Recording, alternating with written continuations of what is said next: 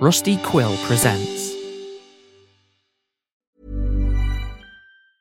I'm Sandra, and I'm just the professional your small business was looking for. But you didn't hire me because you didn't use LinkedIn jobs. LinkedIn has professionals you can't find anywhere else, including those who aren't actively looking for a new job but might be open to the perfect role, like me.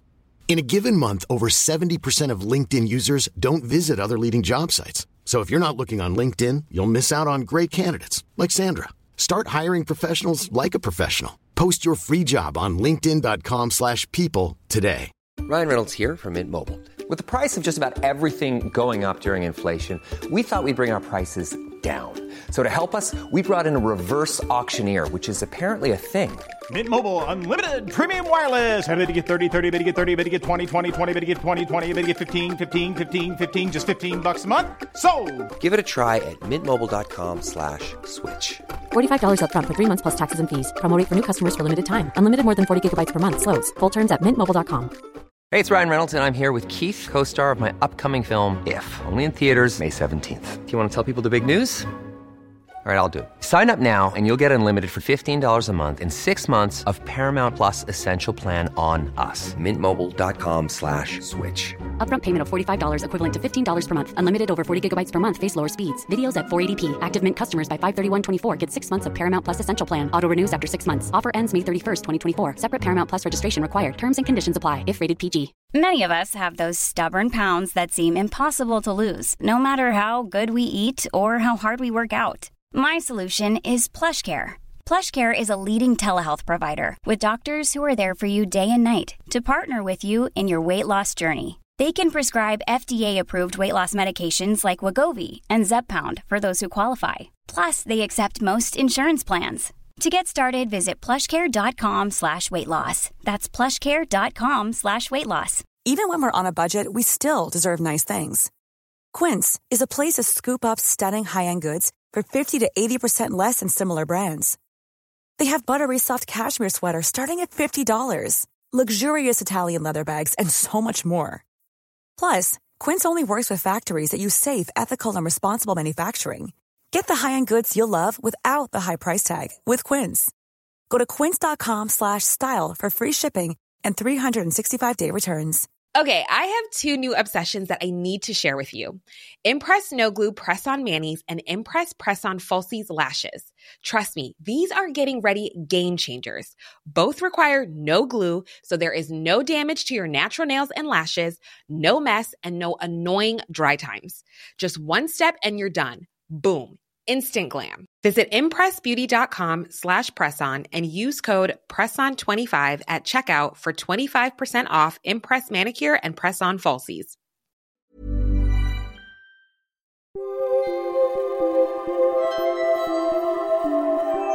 Hey everyone, it's me, Pippin, and this week we're going to be answering some questions asked by you lovely people out there. There's quite a bundle, so I shall dive right into it without much preamble, except to say a huge thank you to everyone who's donated to our crowdfunder so far. Uh, we're already 10% funded, so yeah, and for every 10%, I will be making a cursed TikTok audio. Um, yeah, so if you want more cursed TikTok audios, please consider donating to our crowdfunder at crowdfunder.co.uk forward slash spirit dash box dash radio. Um, for £10, you can name a character in the show. For £20, you can get an advance copy of this season 2 uh, official soundtrack.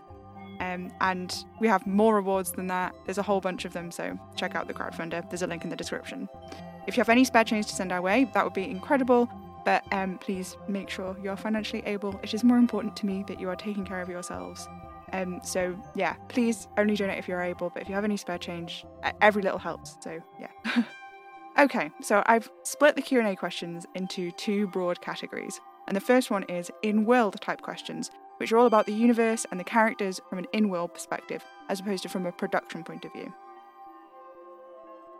Clue asks, Hi Pip, if Emma's the most powerful Arcanist in the Northern Hemisphere, was that impressive or not?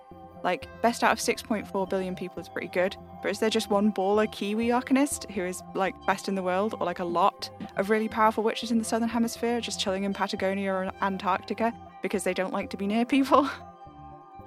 So, this question is super fun because I can tell you some lore. I'm not sure we'll ever make it into the show proper, but it is something that I've thought about a lot, which if I ever was to make some sort of like, I don't know, guide to Arcanism type info book thing. Side note, is that a thing that you'd be interested in? It would take a while for me to put it together, like, but it's a thing I could do if enough people were interested for sure. A- anyway, it is pretty impressive, but only kind of because it's all kind of a marketing thing. There's no board of arcanists that works this stuff out. You've actually sort of met the um, former most powerful arcanist in the Northern Hemisphere, that being Nagisa, who is Iranian and named in part after a Persian harpist. Like, honestly, it's a super cool story. Apparently, people just like straight up fainted or stripped naked. This harpist was so good. It's a great bit of history. But anyway, I digress. We will be hearing from a few more powerful arcanists in season two, both Madame Marie's contemporaries and her predecessors. The designation of most powerful in like X are designations an arcanist might claim, but others will probably come and judge them for that, which is what Nagisa is talking about in their letter to Madame Marie about visiting them in in the tent on the pier. It's significant that whilst there is mixed opinion of Madame Marie, the discourse is either nah, she's so powerful, or no, she's completely a fraud. With few arcanists taking a middle ro- middle of the road approach, saying like she's all right but not that great, which would be way more damning in a lot of ways. So Anyway, to answer this question, there are a few people claiming to be the most powerful arcanists in the southern hemisphere, and that'll come up next season a bunch. So thanks for that clue. Violet asks, more of a light-hearted question. On a scale of 1 to 10, how much trauma does Sunshine Boy Sam hold? So much. But also, like, in a way, the fact he can't remember his childhood is kind of a good thing. Like, he doesn't remember trying to claw his way out of his bedroom, stuff like that is all gone. I imagine it's quite difficult to see others kind of holding that trauma on your behalf, though. Anna sort of takes it upon herself to bear Sam's forgotten suffering for him as well as her own, which she doesn't need to do, and I think Sam probably feels quite bad about. But Sam and Anna, they have this emotionally, they, they can have these emotionally intelligent conversations. They're both hugely sensitive people and don't worry that much about being open with one another.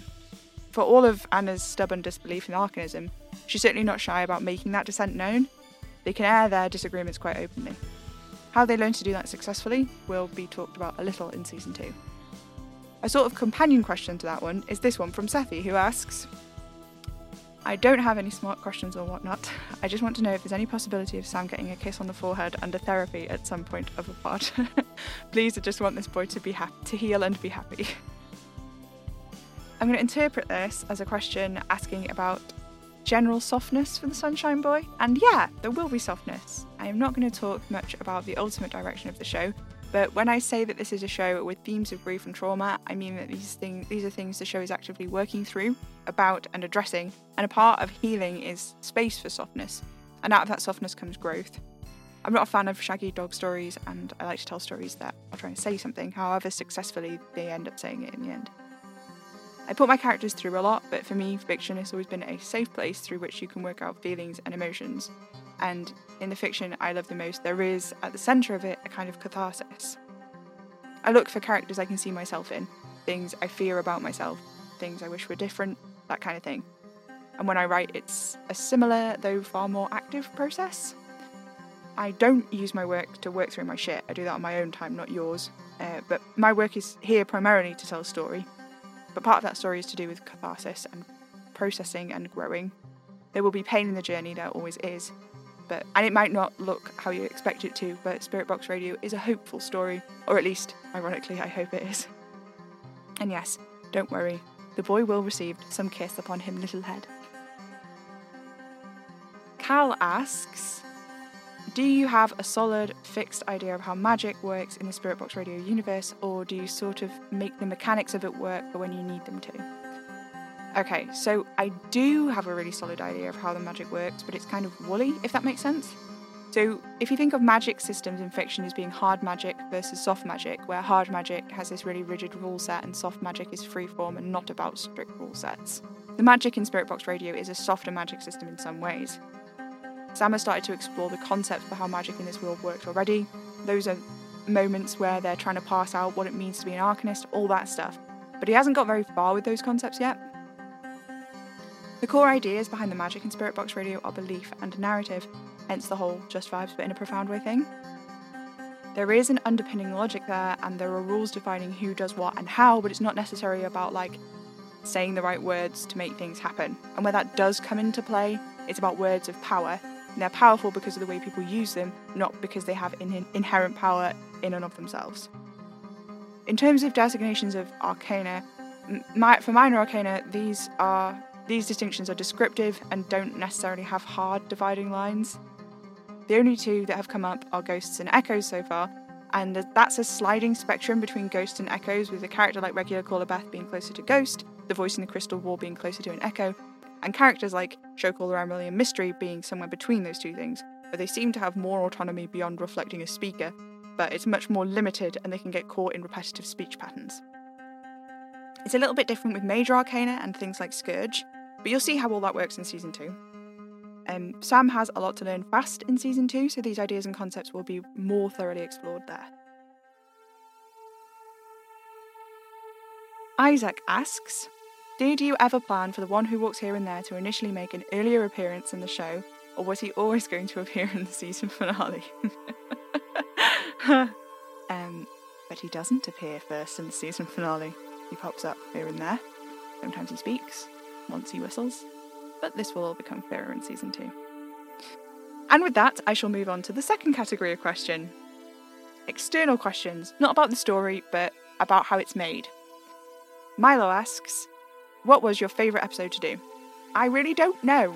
Uh, performance wise, I think my favourite episode to do is the one where um, the new old window appears in the basement studio and then again up in Sam's room, and they have to run up the stairs. There's a moment where he sees himself reflected in the window and kind of goes, Damn, I look pretty cool right now, actually. And that was great to play, extremely good fun. Writing wise, I just love writing Sam interacting with other characters, and anytime there is quipping and back and forth, I just love it, even though it's difficult to edit down the line. Scenes with Sam and Ollie are, of course, incredible, especially when they're being fluffy. Uh, they're good fun. I love them. Um, editing wise, though, I don't know. I had a lot of fun soundscaping the episode with Ripley's writing in it. There was something really cool about approaching soundscaping with writing I hadn't done myself, so it had a little bit less baggage attached to it, if that makes sense. Cal asks, which was the first Spirit Box radio character to be created as such? Did you come up with Sam first or one of the others? And if Sam was first, who was the next character? This is a question with an annoyingly complicated answer. There's a bunch of characters in Spirit Box Radio who started out as reiterations of characters I'd had in little word doodles from years ago, or pulled wholesale out of works that had existed for a really long time, which have now been eaten up and consumed by the world of Spirit Box Radio. In terms of the character who's closest to their original form, who keeps the same name and concept, roughly speaking, the first one I created was Maria Gillespie. Uh, from that letter um, from the doctor about the impossible child fairly early in the story. In terms of like the named voiced season one characters, the earliest ones were the Enfield siblings who were conceived of together right off the bat. I love writing complicated sibling dynamics. They're all necessary for each other as characters. They each bring something to a room that the others don't, and once you've got the siblings, you've got to think of Madame Marie, who unites, divides, and complicates them all. Oliver adds a different dimension to that dynamic of the three siblings, and he came next, kind of. Um, and I think of like the Enfield siblings and Oliver as the core four. Tal slash SPR George asks If you could change one thing about this first season of Spirit Box Radio, what would you change? Okay, so I had a different answer for this before this week. Um, but like now I think I would use different symbolism for stuff because Algiz has like associations with white supremacy, but I didn't know that Algiz in particular had like specific use. And if I had known that, I would have picked something else. Anyway, fuck Nazis. I will be putting some links in the description about the links between Algiz and white supremacy so you can kind of understand what all that is about. And we will be moving away from that as central imagery in the show as much as possible moving forward. But aside from that, oh god, okay, so like I obsessively think about some of the details of the show. So there are some things that I've written into the first episode which hopefully on re listens acquire new meanings and dimensions. And there's a lot of that in those early episodes, those moments which will hopefully bring an element of wait, fuck, if you go back and listen to them again later in the story. Like, I specifically had a list of important plot stuff I wanted to mention in episode one, so hopefully on revisiting, those little details will take on new meanings, like Sam offhandedly mentioning the door, stuff like that. But for all of that obsessive detail work, I managed to miss stuff like the colour of Revel's fur, and the name Janet coming up twice, and a few odd bits like that. Obviously, I did the remaster, so there's a lot of stuff I did go back and change, including the mess up with Revel's fur, uh, which also complicates this question. If I could do something different, it would be like have more experience when you start this project, which isn't something I really think is possible. Um, I wish I was the actor I am now when I started the project, but I didn't really know what I was doing really at the beginning, and that shows at times, or just me anyway. Um, ultimately, though, and I know this is a total cop out, I have to trust uh, that I was doing my best at the time and be proud of the version of me that was trying his best for what that looked like in those moments, even where I feel like it doesn't measure up to what my best is now. My best now won't live up to my best a year from now, or at least I hope it doesn't, because if it does, I've stopped working to improve and get better. Doing the remasters was important because I felt like there were technical problems in the editing in those early episodes that were causing a barrier uh, to people who might have otherwise enjoyed the show, and I wanted to fix them, and I could fix them, but I'm not going to make a habit of that, going back and changing stuff like that. Sometimes good enough has to be good enough, otherwise, I'd keep working on the same tiny piece forever and I'd never let it go. Um, part of the process of making is learning when to leave it alone. So, yeah, ultimately, nothing. I don't think I would change it at all, except for maybe the Algiz thing, or at least have like keyed that into a more explicitly anti-white supremacist narrative. Like I'd have mentioned this stuff if I had known about it at the time. To close this Q&A, I actually have another question from Tal. Uh, this one was open to anyone on the cast who wished to answer, and it is What's one thing that you wish you could say to your character at the end of season one? Well, Tal, I put your question to the gang, and a few of them replied, and here's what they said. Will would say to Oliver, Oliver, my boy, my boo, my florist, please go to therapy and work through your trauma, which is extremely valid of him, to be honest. Yes, Ollie, go to fo- go to therapy, boy. Rip would say to Rytidia, uh, Where you at, hon? You good? You alive? To which I say, LMAO. Billy would say, Dearest Scourge, the fuck, my guy? Was this really necessary? And that's extremely valid of him, to be honest. Uh, Thais would ask Bliss, How are you enjoying random corner of the world? Which, yeah, I hope she packed like shorts or something. Maybe there's a beach. I don't know. Um, Annie would say, Madame Marie, was it really worth it? And yeah, big mood right there, to be honest. Uh, Becca would say, Indy, darling, Find yourself a less toxic friend group to lead, please. But you know what? It's not their fault. Sometimes you don't choose the squad, the squad chooses you. Alex would say, Darling Anna, please take a self care day, watch Legally Blonde, and have a bubble bath. And yes, Anna needs to chill. Maybe get a new scented candle. Tidy her space. Lay on the ground for a bit. You know. Kay would succinctly tell Ingra, enjoy the vacation. and somehow I feel Ingra would have a bad word to say about it, even if there is a beach. uh, Rose would ask Mystery, Never thought about swimming lessons, babe. Oof. and finally, I would say to Sam that I'm proud of them. That's all we have time for today. Faithful listeners, I will speak to you next week. And until then, stay spooky.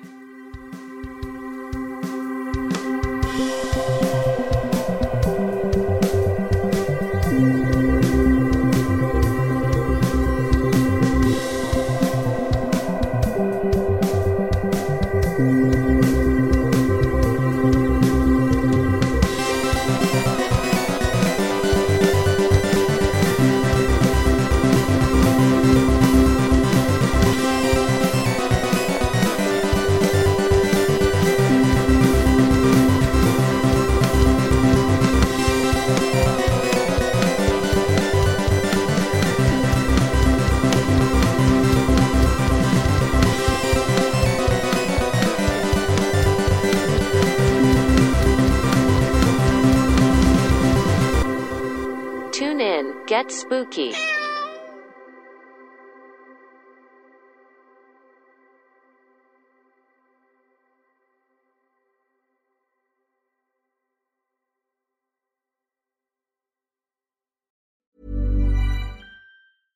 Mom deserves the best, and there's no better place to shop for Mother's Day than Whole Foods Market. They're your destination for unbeatable savings, from premium gifts to show-stopping flowers and irresistible desserts. Start by saving 33% with Prime on all body care and candles. Then get a 15-stem bunch of tulips for just $9.99 each with Prime. Round out Mom's menu with festive rosé, irresistible berry chantilly cake, and more special treats. Come celebrate Mother's Day at Whole Foods Market. Hi, I'm Daniel, founder of Pretty Litter. Cats and cat owners deserve better than any old-fashioned litter. That's why I teamed up with scientists and veterinarians to create Pretty Litter. Its innovative crystal formula has superior odor control and weighs up to 80% less than clay litter. Pretty Litter even monitors health by changing colors to help detect early signs of potential illness. It's the world's smartest kitty litter. Go to prettylitter.com and use code ACAST for 20% off your first order and a free cat toy. Terms and conditions apply. See site for details.